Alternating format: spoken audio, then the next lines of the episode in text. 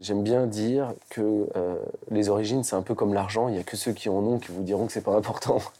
Les histoires de 28 minutes.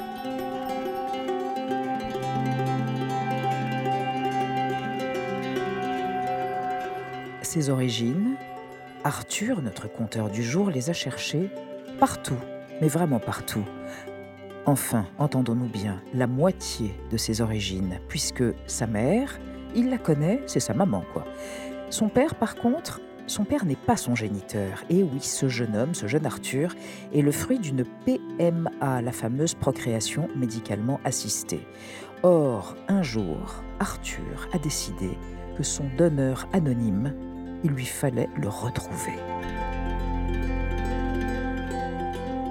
Mes parents se sont rencontrés dans les années 70 et euh, ils ont cherché pendant pas mal d'années à avoir des enfants. Malheureusement, euh, le spermogramme de mon père était assez mauvais. Et du coup, euh, très vite, euh, ils ont cherché à faire des opérations au niveau notamment des testicules de mon père pour voir s'il y avait moyen de, de, réparer les choses et de faire en sorte que, que mon père arrive à, faire en sorte que sa femme soit, soit enceinte. Et puis ça n'a pas fonctionné et au bout d'un moment, mon père a parlé de la technique de l'insémination artificielle avec un donneur de gamètes anonyme à ma mère. Donc elle a mis un peu de temps avant de, de s'acclimater à cette idée. Et puis finalement, ils se sont dit qu'il y avait euh, beaucoup d'avantages. Mon père trouvait que c'était formidable parce que ça permettait à ma mère de vivre une grossesse. 20 ans plus tard, euh, ils avaient euh, trois enfants issus de trois donneurs différents.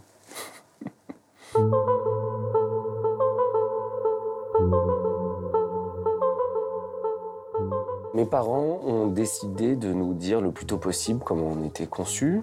Et donc notre mode de conception, on nous le racontait quand on était dans le ventre de notre mère. Euh, J'ai vu ma mère d'ailleurs quand elle était enceinte de, pour ma petite sœur euh, parler à son ventre euh, de manière très calme et douce en disant, en racontant en fait l'histoire de manière très simple, en disant ben voilà avec ton père on, a cherché à faire en sorte que tu puisses venir au monde.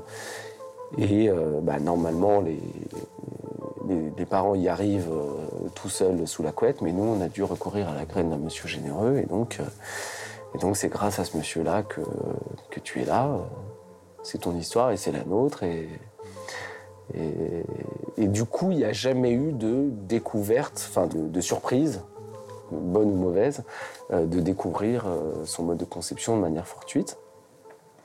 Et donc, on a toujours su comment on avait été conçu. D'ailleurs, c'était tellement normal pour moi que je pensais que tout le monde était conçu comme ça. Euh, C'est amusant parce que mes enfants euh, nous entendent parler de ce sujet. Et un jour, on était à la crèche. Et j'ai mon aîné qui dit à un enfant qui pleurait, qui disait oui, euh, j'attends mes parents. Et il lui dit tu cherches ton papa, tu cherches ta maman, mais euh, ton donneur, il est où Alors j'ai dû lui expliquer que non, tout le monde n'a pas un donneur, mais bon, que voulez-vous, il a 4 ans. Et donc, euh, donc c'est bien pour montrer que les enfants euh, prennent pour, normal ce, que, ce qui est leur vécu, hein, tout simplement. Donc,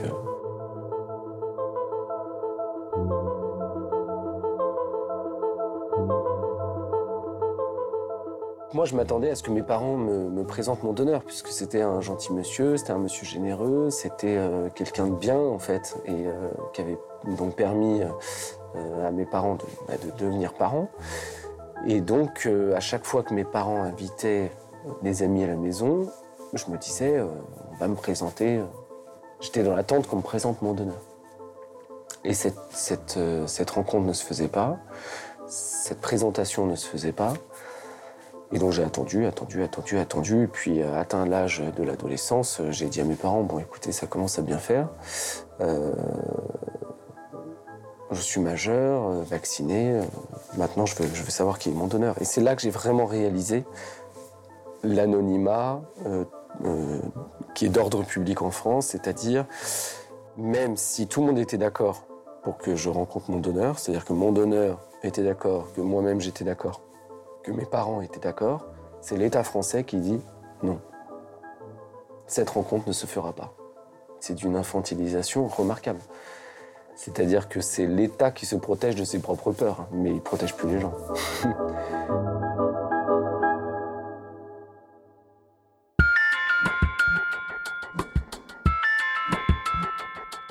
Je travaillais dans un café euh, parisien euh, l'été pour, euh, voilà, pour gagner des sous.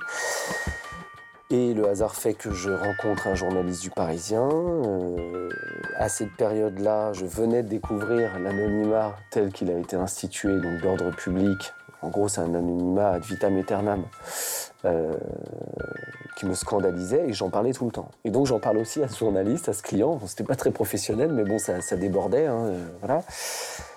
Et lui me dit, il faut absolument faire un article. Et donc, une semaine après, je me retrouve dans mon appartement à raconter mon histoire à un journaliste, à Hélène Brie en l'occurrence. Et, euh, l'article du Parisien sort le 22 août, le jour de l'anniversaire de ma petite sœur. Et donc j'appelle ma petite sœur qui était au, bord de la mer. Je lui dis bah, bon anniversaire, achète le journal Le Parisien ou aujourd'hui en France, ça dépend de là où on se trouve. Euh, tu verras, il y a un super article. Donc cet article dit euh, Arthur euh, recherche son père biologique. Et tout a démarré comme ça, le 22 août 2006.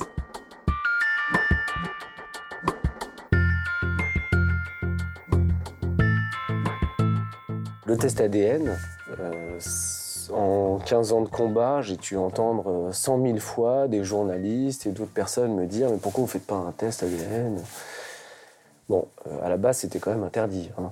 Donc euh, j'étais un peu surpris qu'on me fasse cette remarque. Et puis j'ai été convaincu récemment parce que les tests ADN offraient la possibilité de connaître les origines géographiques. Donc, je m'étais dit, quitte à ne rien connaître de mes origines, là je pourrais deviner à peu près quelles sont les origines, euh, et notamment celles que j'ai reçues du, donneur. Et puis, euh, je m'attendais pas du tout à ce qui est. Euh, enfin, si, je, savais que je me retrouverais sur un fichier qui comparerait mon ADN avec plein de personnes, mais j'avais pas conscience que ça pourrait aller aussi vite. Et donc, je l'ai fait, mais disant bon, de toute façon, c'est une bouteille jetée à la mer. Hein. Moi, quand j'avais 5 euh, ans, j'avais mon parrain qui était aux États-Unis et je criais euh, devant l'océan son prénom et j'étais persuadé qu'il m'entendait. Bah là, c'était la même chose. Franchement, c'était un cri dans l'océan, quoi. bon, donc euh, voilà, on était plus du côté de la pensée magique que d'un potentiel exploitable. Et donc, quand j'ai eu mes résultats et que je me suis dit, tiens, et que je découvre Laura Sergei, euh, first cousin, c'est-à-dire euh, cousin, cousine au premier degré, et que je partageais 6% de mes gènes avec cette personne, je me suis dit, mais qu'est-ce que c'est que ce truc? Au début, je me suis dit, ils ont dû se gourer, c'est pas possible. Et puis, 30 euh, secondes après, ma femme trouve le profil de cette fameuse Laura sur LinkedIn. Je me dis, bon, bah. Voilà, je me suis dit, bon, bah, je lui envoie un message. Hein. Elle me répond dans la minute, donc euh, génial, en me proposant de s'appeler euh, par, euh, par, WhatsApp parce qu'elle elle vit à Londres. Bon, et puis là, je passe une heure et demie au téléphone avec elle.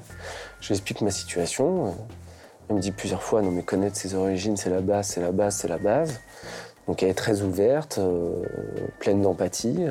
Et je découvre en discutant avec elle qu'elle fait de la généalogie en ligne. Et donc ça a été très facile de retrouver son arbre. Et, ma chance, c'est que dans sa famille, il y, a, trois pelés intendus. Que des nanas, pratiquement. Mais il n'y avait qu'un seul homme qui s'appelait Gérard et qui, qui avait le profil de celui qui était né à la bonne date, à peu près à la bonne période et qui avait vécu en France. Et donc ça pouvait être que lui, mon donneur.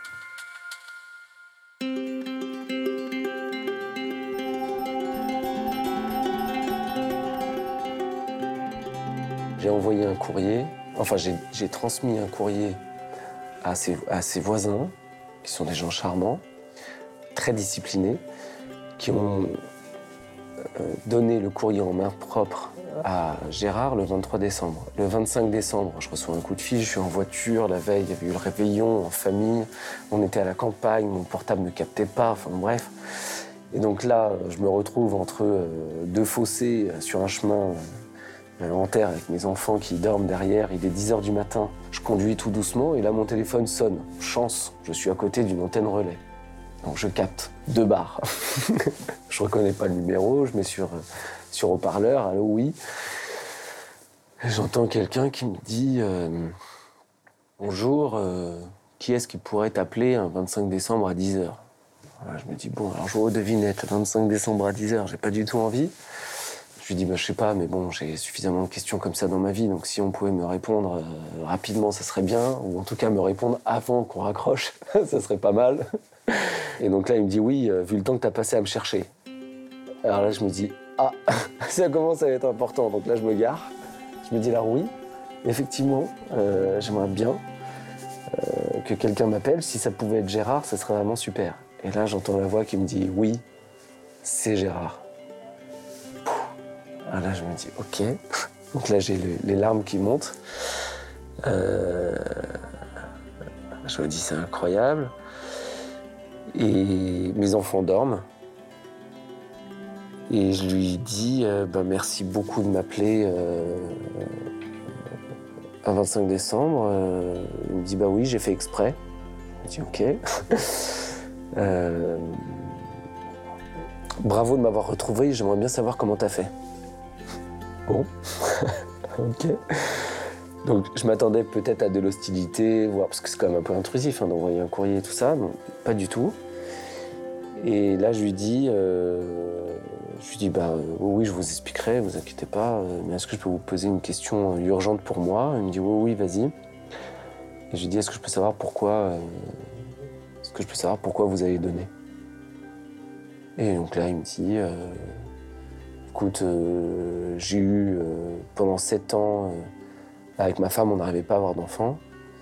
Et donc, je comprenais très bien la douleur des couples qui ne pouvaient pas avoir d'enfants. Donc, euh, moi, j'étais donneur de sang euh, régulier. Et euh, quand on m'a proposé de donner, vu que j'avais réussi à avoir quand même des enfants, bah, je voulais aider un couple à devenir parent. Et donc là, ça y est, je, réponds, enfin, il répond en 10 secondes à une question que je me pose depuis 20 ans ou 30 ans. Pourquoi il avait, pourquoi il avait donné? Parce que je vous jure, qu'on se lève pas le matin en se disant je vais donner mes gamètes. Ça n'est pas possible. Euh, quand j'avais 5 ans, quand j'avais 10 ans, quand j'avais 15 ans, quand j'avais 20 ans, je m'étais dit je ne peux pas répondre à la place de mon donneur. Sinon, je fais des projections de moi-même, mais c'est aliénant de répondre à sa place. Et donc là, pour moi, le, donneur devenait presque libre, c'est-à-dire euh, subissait, il, ne subissait pas les projections éventuelles que, j'allais faire sur lui. Et là, il me dit, écoute, euh, je ne sais pas encore si on va bien s'entendre ou pas. Je ne sais pas si nos personnalités sont compatibles ou pas. En tout cas, tu dois avoir beaucoup de questions en tête depuis tout ce temps. Donc, ce que je te propose, c'est qu'on s'entende bien ou qu'on s'entende pas. Tu notes toutes tes questions et moi, je m'engage de toute façon à, répondre à toutes tes questions. je me dis, ok, trop bien. Euh, donc là, après, je lui repose des questions. Euh, sur euh, sa famille, les origines de sa famille, qui étaient ses parents. enfin voilà, j'interroge les propres origines de mon, donneur. Et là, je découvre ce qui va vraiment donner une dimension humaine aux origines, c'est que j'apprends que le père de Gérard était pupille de l'État. C'est-à-dire que dans cette famille-là, personne ne porte le nom du père, tous portent le nom d'une mère cette femme qui a abandonné cet enfant sur une marche d'une église. Et là, c'était vraiment intéressant pour moi parce que euh, il y avait tout un tas de questions que je pouvais me poser sur le divan d'un psy, euh, des questions que je ne comprenais pas. Et, là, ça, se mettait à prendre corps et à, s'étoffer un petit peu. Et, c'est intéressant, je trouve, d'avoir une lecture euh, sur plusieurs générations des origines plutôt que de, la, me concentrer juste sur une, une, personne. Donc en fait, en un coup de fil, euh, j'obtenais, euh, je passais de 100 000 à une dizaine de questions. il vaut mieux une dizaine de questions un peu compliquées que 100 000 questions qui vous polluent au quotidien.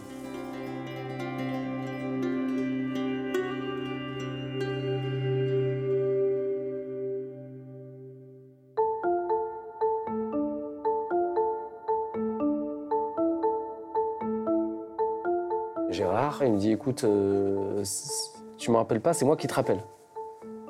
J'attends une semaine, j'attends deux semaines, j'attends trois semaines. Il m'appelle, je lui dis bon, alors ça va pas du tout. On va changer de méthode parce que moi je savais pas quand est-ce que vous alliez vous m'appeler. Euh, je peux pas être dans l'attente comme ça. Moi j'ai été dans l'attente toute ma vie. Alors si c'est pour attendre un coup de fil, non merci. Donc est-ce qu'on peut mettre en place quelque chose de régulier? Et donc on a décidé de s'appeler tous les samedis à 10h. Et tous les samedis à 10h, j'enregistrais toutes nos conversations. Très vite, j'ai compris que Gérard avait une santé fragile et je me suis dit euh, euh, que je ne pouvais pas euh, laisser s'échapper mes origines comme ça. Et en fait, j'avais très peur qu'il meure avant qu'on se rencontre. Et donc, je m'étais dit, le, moindre petit fragment de souvenirs que j'ai, je vais les garder précieusement, je vais en faire des archives et je pourrais les transmettre à mes enfants. Et, euh, puis bah, bah, maintenant, c'est dans un livre, c'est encore mieux. Mais euh, en fait, c'était tellement rapide et irréel qu'il qui, m'était arrivé de, réécouter des discussions en me disant est-ce que j'ai rêvé ou pas? Mais en fait, non, j'avais pas rêvé. Et du coup, on a pris le temps. Et donc le premier coup de fil était le 25 décembre et je le rencontrerai seulement le 19 mars. Voilà, parce que euh, c'était important de pas. Puis bon, moi, ça fait 30 ans que je réfléchis aux questions de bioéthique. Euh, lui, euh, je voyais bien qu'il débarquait. Hein. Il y a un, élément qui était assez troublant.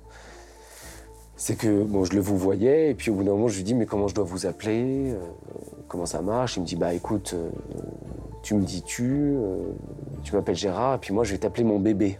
gros blanc. Là, moi je tombe des nues, j'enregistre la discussion, je suis, dans la voiture euh, sur un parking euh, près de Grenoble. Et là, dans ma tête, je me dis waouh, ok. Donc en fait, il va falloir lui expliquer. il va falloir tout reprendre à zéro. C'est-à-dire que pour les gens conçus normalement, le père et le géniteur, c'est la même personne. Mais moi, vu que j'ai toujours su comment j'avais été conçu, euh, j'ai un père, une mère, un géniteur, et c'est séparé. J'ai jamais et mon père n'a jamais joué au géniteur avec moi. Donc il euh, n'y a pas de il a pas de confusion des rôles et des places. Moi, le jour où j'ai rencontré mon donneur, chacun était à sa place.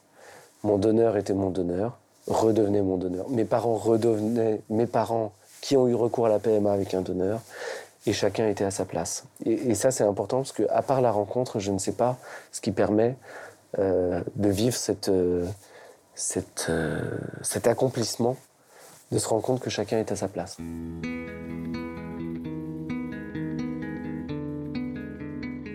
Le hasard fait que je suis le premier à avoir retrouvé mon donneur, donc il y a une espèce de responsabilité et puis mon père m'a demandé de faire en sorte que les choses, euh, enfin que la société puisse s'emparer de mon histoire pour se euh, reposer ou se poser les questions sous le prisme de, ce qui m'est arrivé et de comment ça se passe l'accès aux origines. Donc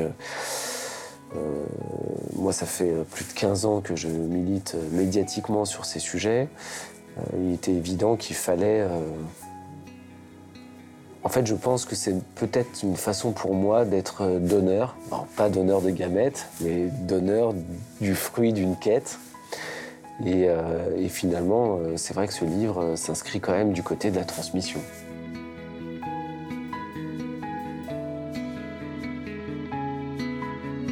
Arte Radio.